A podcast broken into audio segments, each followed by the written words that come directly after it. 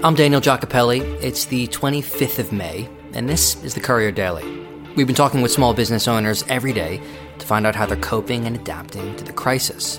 Well, today we're focusing on the restaurant industry and what glimmers of hope there are for those restaurant owners thinking of their next steps. Here in London, Paul Noble is founder of Spiritland and Happy Face. For those who listen to Courier's Workshop podcast, you'll know we actually recorded both seasons of the show at Spiritland. At its heart, it's a place to enjoy great music. DJs spin their favorite records, which play on some of the world's nicest speakers, but it's also a great restaurant and a cafe, along with audio recording studios attached as well. Paul runs two locations of Spiritland, one in King's Cross and one at Royal Festival Hall, plus a high end headphone store in central London. Happy Face is Paul's newer pizzeria, just around the corner from Spiritland. Super big place, lots of light, lots of Italians, and lots of fun. Besides takeaway and delivery for Happy Face, everything right now that Paul is running is closed. Well, with the new government guidelines here in the UK saying that the earliest things can open is early July, I thought we'd catch up with Paul to find out what his plan is and what's going through his mind. About six weeks in, we felt the time was right to open up and do deliveries. So we've got two chefs in the kitchen, two people on the floor, and we're doing all the fulfillment via Deliveroo, and then we're also doing a call and collect. So people can give us a ring, put in their order. It's still at restaurant prices, which are pretty reasonable because that avoids the Deliveroo surcharge. And yeah, we're doing pizza, pasta, cocktails, beers. And pizza is one of those things you can't really make a good one at home unless you've got a pizza oven which can hit 500 degrees in your back garden. So, you know, mainly it's for the locals in King's Cross and North London, and they're just delighted to see a bit of life. It is an exercise in generating neighbourly goodwill as well as creating some turnover. You listed uh, goodwill first rather than money. Is it mostly uh, you're doing this to do it, or you're not doing this to save the place? No, I mean we're you know it gets us out the house. It keeps us in people's minds. It makes a lot of people in the area very happy. If there was a proper Neapolitan pizza restaurant opened up round the corner to me, I'd be absolutely thrilled. I'd probably eat as much pizza as I am already. You know, the feedback we're getting is people like, ah, oh, brilliant, you're open and we've missed you. And people want to feel normal and they want to feel like life is coming back rather than this, the, the kind of endless shutdown state we've been in. What is the state then of, of the collective kind of empire, as it will? I mean, because you have Happy Face and you have two locations of Spiritland and you have other things going on as well, obviously. Yeah, so Spiritland, we've got three venues in London. We've got the original King's Cross site, which is a cafe bar and a radio studio. We've got the shop in Mayfair, which is a tiny little headphone and personal audio shop. And then we've got the big flagship site, which is at the Royal Festival Hall, which is a bar, restaurant, you know, 130 seats, 80 seats outside. It's a, it's a whopper. Each of those faces different kind of questions and approaches in this era at every level. You know, King's Cross is likely to be the first to reopen. We've had tons of support from the landlords there. It's been going for th- over three years, so it's got a strong local following. And we've also got a radio studio there, which, as you know, all these trends that were kind of trickling along have now been accelerated, and podcasts are one of them. And lots of people have realised you can do it at home with some okay equipment, or you can go back to the studio and do the big roundtable podcasts. We've totally rejigged our studio, so we're able to record four people in quality around the table, two meters apart, plexiglass screens, socially distanced. The producer is off in another area. Everyone can communicate with each other, and there's video feedback. And we've sort of taken the leap quite early to just kind of get ahead of it and set up our studio. You know, we really look forward to getting back to the Spiritland mission at King's Cross, which is this sort of indulgent journey of discovery into music. Incredible equipment, DJs who know what they're doing, this kind of deep listening experience paired with food and drink and music. And as much as everyone feels that you can pivot everything to online, the Spiritland experience, ultimately, if it's coming out of your laptop speakers, it's not going to be that fulfilling. And, you know, we still think that despite what we're going through now, there is this deep human urge to hear music, eat, drink, socialize, meet people, flirt, dance. It's baked into our DNA. Yeah, I mean, part of what Spiritland does so well is that unfortunately it's not tailor made for a pandemic, right? Whereas a pizzeria, you can still throw pizzas out the door and deliver it.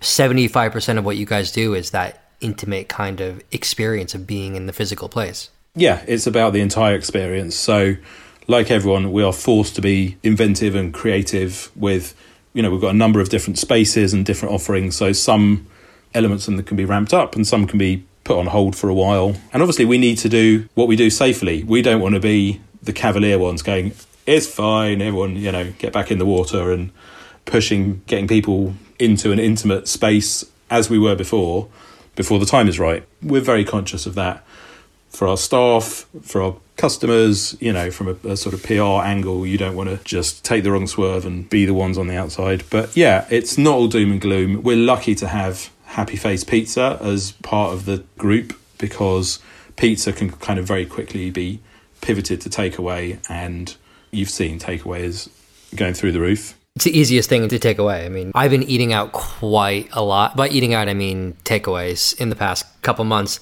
Some stuff is just not built for takeaway. Some stuff arrives really shoddily packed, cold. I mean, pizza, though, is consistently usually pretty good. And you can heat it up and you're kind of back to where you were. I really feel for some of these fine dining restaurants and these kind of chef led operations where it's all about how the food comes out, what it's served on, the environment. It just doesn't translate to takeaway. I mean, last week on the show, we were talking with Dan Frommer about Noma reopening as a wine bar and a cheeseburger venue, an outdoor wine bar and cheeseburger venue. And I've seen photos of it on Twitter and everything. It looks pretty, you know, it's super casual. They've pivoted, obviously, temporarily from fine dining to cheeseburgers and wine just because they can, I guess. Not everybody can do that.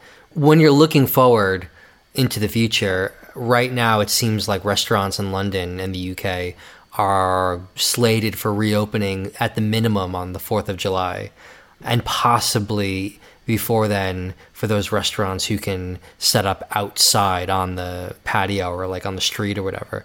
What are you guys thinking as a timeline? You know, like everyone else, early July is mooted. We are very interested in the, what we can do outdoors, partly because of the, the sort of research into how COVID spreads outdoors, and partly just it feels like people are more comfortable sitting outside eating and drinking. If the weather's with us, we've got you know a sort of three or four month window of opportunity to get back on our feet. So then it becomes you know more of a takeaway or a pickup, or you know it comes over to your table. We're also looking at different systems of delivery, so you can order from your table, you can order from your phone. There's a bit less interaction with our floor team, and they're more like runners rather than coming over and taking your order. Is this at Spiritland and Happy Face? This is at Happy Face. Spiritland we'll see. I mean, it's really hard. You know, we have our meetings and we're trying to sort of divine the future. And I mean, would you feel more comforted going to a restaurant and seeing a team in masks and gloves or seeing a team without masks and gloves, but knowing that there's loads of cleaning and washing and wiping going on behind the scenes? I don't know. I just don't know. You know, when you see people, you, I see these shots of like places in New York opening up with plexiglass screens it's so bizarre and dystopian. I mean, for me personally, I'd rather go to a restaurant where I was far away from other people. So I was with my own group, you know, whatever, two, three people in my family or who I live with, or whatever, post vaccine, people who I trust and know who have had the vaccine, but just sitting far away from someone else, not necessarily in this kind of wrapped up plexiglass masked environment. I'll just stay home if it's going to be like that.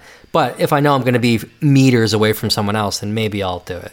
Everyone's trying out whatever they can, and I can't be negative about people trying out things. The joy of a restaurant, it's the entire experience. It's the room, it's the staff, it's, you know, the food and drink is a part of it, but it's not the entire story. How we sort of reframe our restaurant experiences. And we hear a lot of people saying it's two years, like you need to hold on for two years and then we'll be back to normal. I mean, who on the planet has enough cash to hold on for two years? I mean, and when you see, you know, some of the bigger restaurant groups in London sending out emails saying, buy your meal, pick it up later, put some money in the bank just to keep our staff going. What, gift cards? Yeah, gift cards and sort of buy now, eat later. It's really bleak. As we know, restaurant and hospitality, the margins are tiny. The answer is I don't know.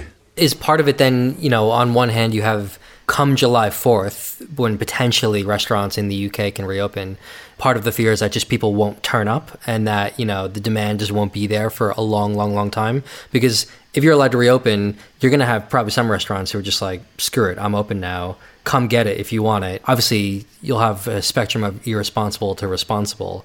I wonder if that's a linear kind of thing with I can make more money if I'm slightly more irresponsible. Where do you fall on that kind of like matrix of responsibility and profit making? I mean, we're not looking to bend rules. You know, what we don't want to do is open up and try and squeeze around the rules and squeeze people in and do things prohibition style. So, yeah, we'll follow advice and do it as safely as we can. So then is demand the more worrying thing that people just won't be ready to be shoulder to shoulder? I don't know. I mean, you, I look around and you can see who's coming out, and it's the young people, and young I mean like 16 to sort of 40. It's like they're out. You go to any of the parks in London, people our parents' age are staying in. 20 and 30 somethings are out. I mean, I, I, was walking past a park today. I posted on Facebook the other day this article from Mel magazine where it's like America has officially entered the fuck it mode. Americans have decided we just we want to go out, coronavirus is over, and they're going out. You look at parks, everybody's out. Whether that'll translate to a restaurant environment.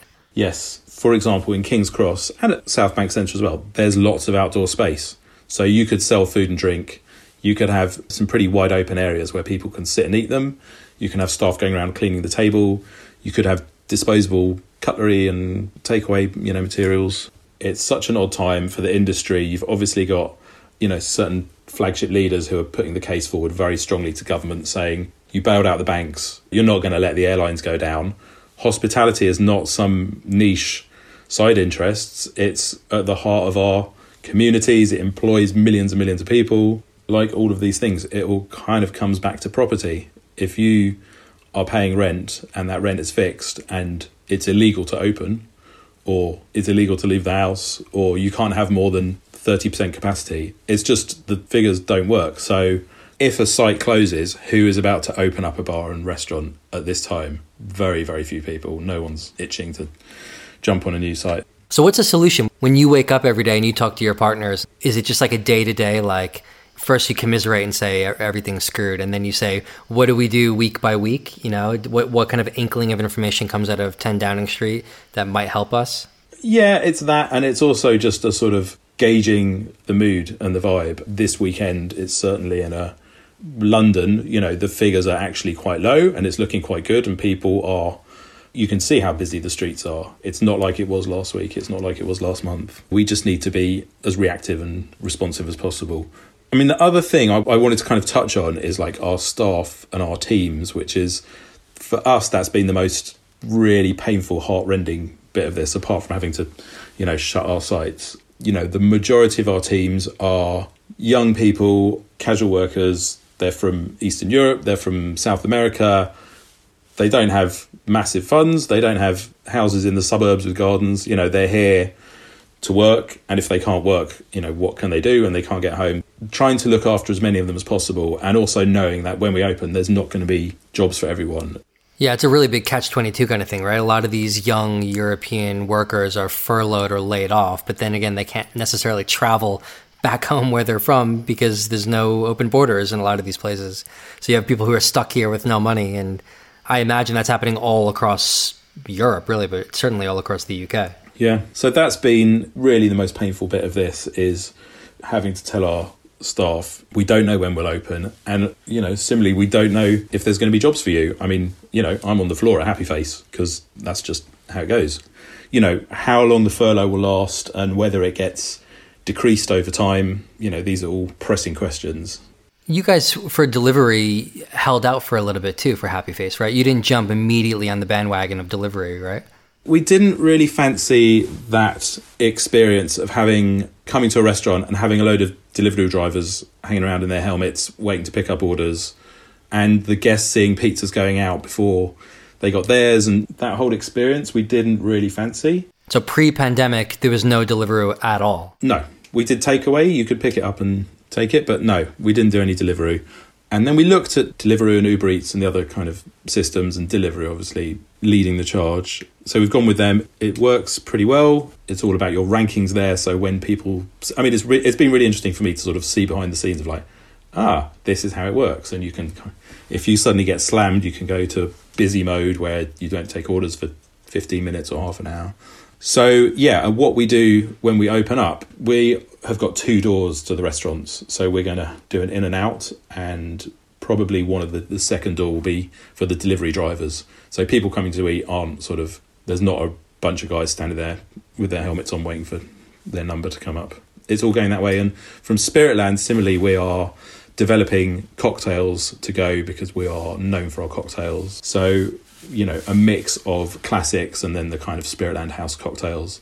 So it's the stuff you can't make at home with the more interesting ingredients and just the made by cocktail makers who know what they're doing.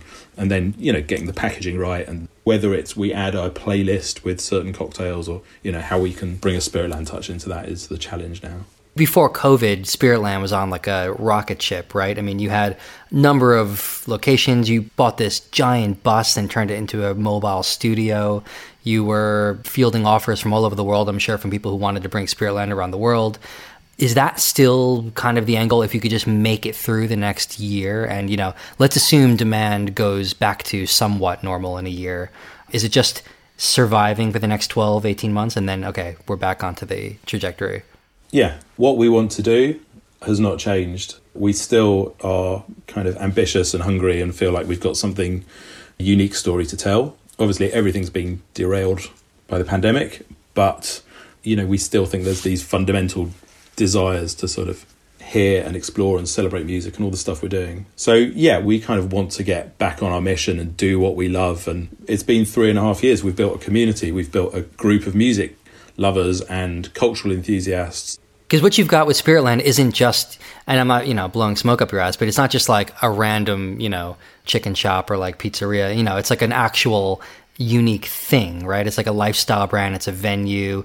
You have a headphone bar. It's a brand that goes beyond just food, which is why I think you could probably outsurvive some of the other guys who are just, just, you know, air quotes, food. Yes, and also, you know, the plus side, and it sounds mercenary because it's kind of built on other people's misfortune. But there's going to be a load of sites coming up in London, in Europe, all abroad. You know, amazing places which people just won't be able to make work. So whether if we're positioned to find a great site wherever that is, we hope to be ready and kind of carry on with what we're doing.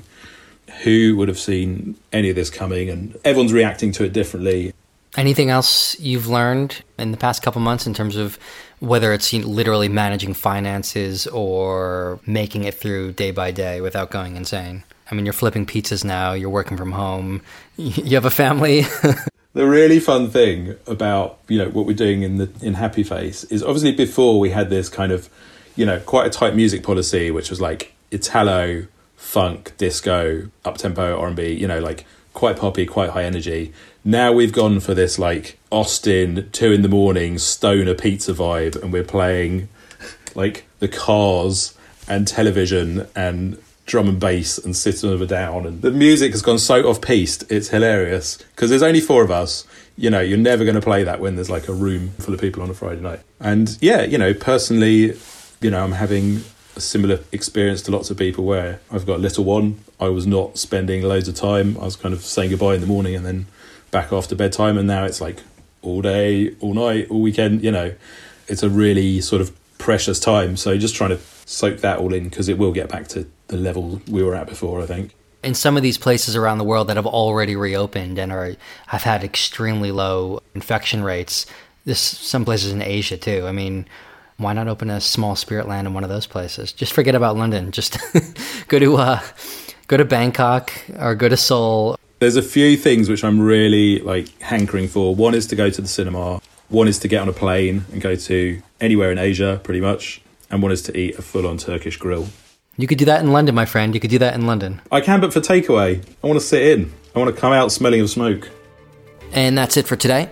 If you liked what you heard, I'd love if you could subscribe, rate, and review the show on Apple Podcasts. And also sign up to Courier Weekly, our weekly email newsletter, for more stories of adapting and growing. That's at couriermedia.co slash sign up. I'm Daniel Giacopelli.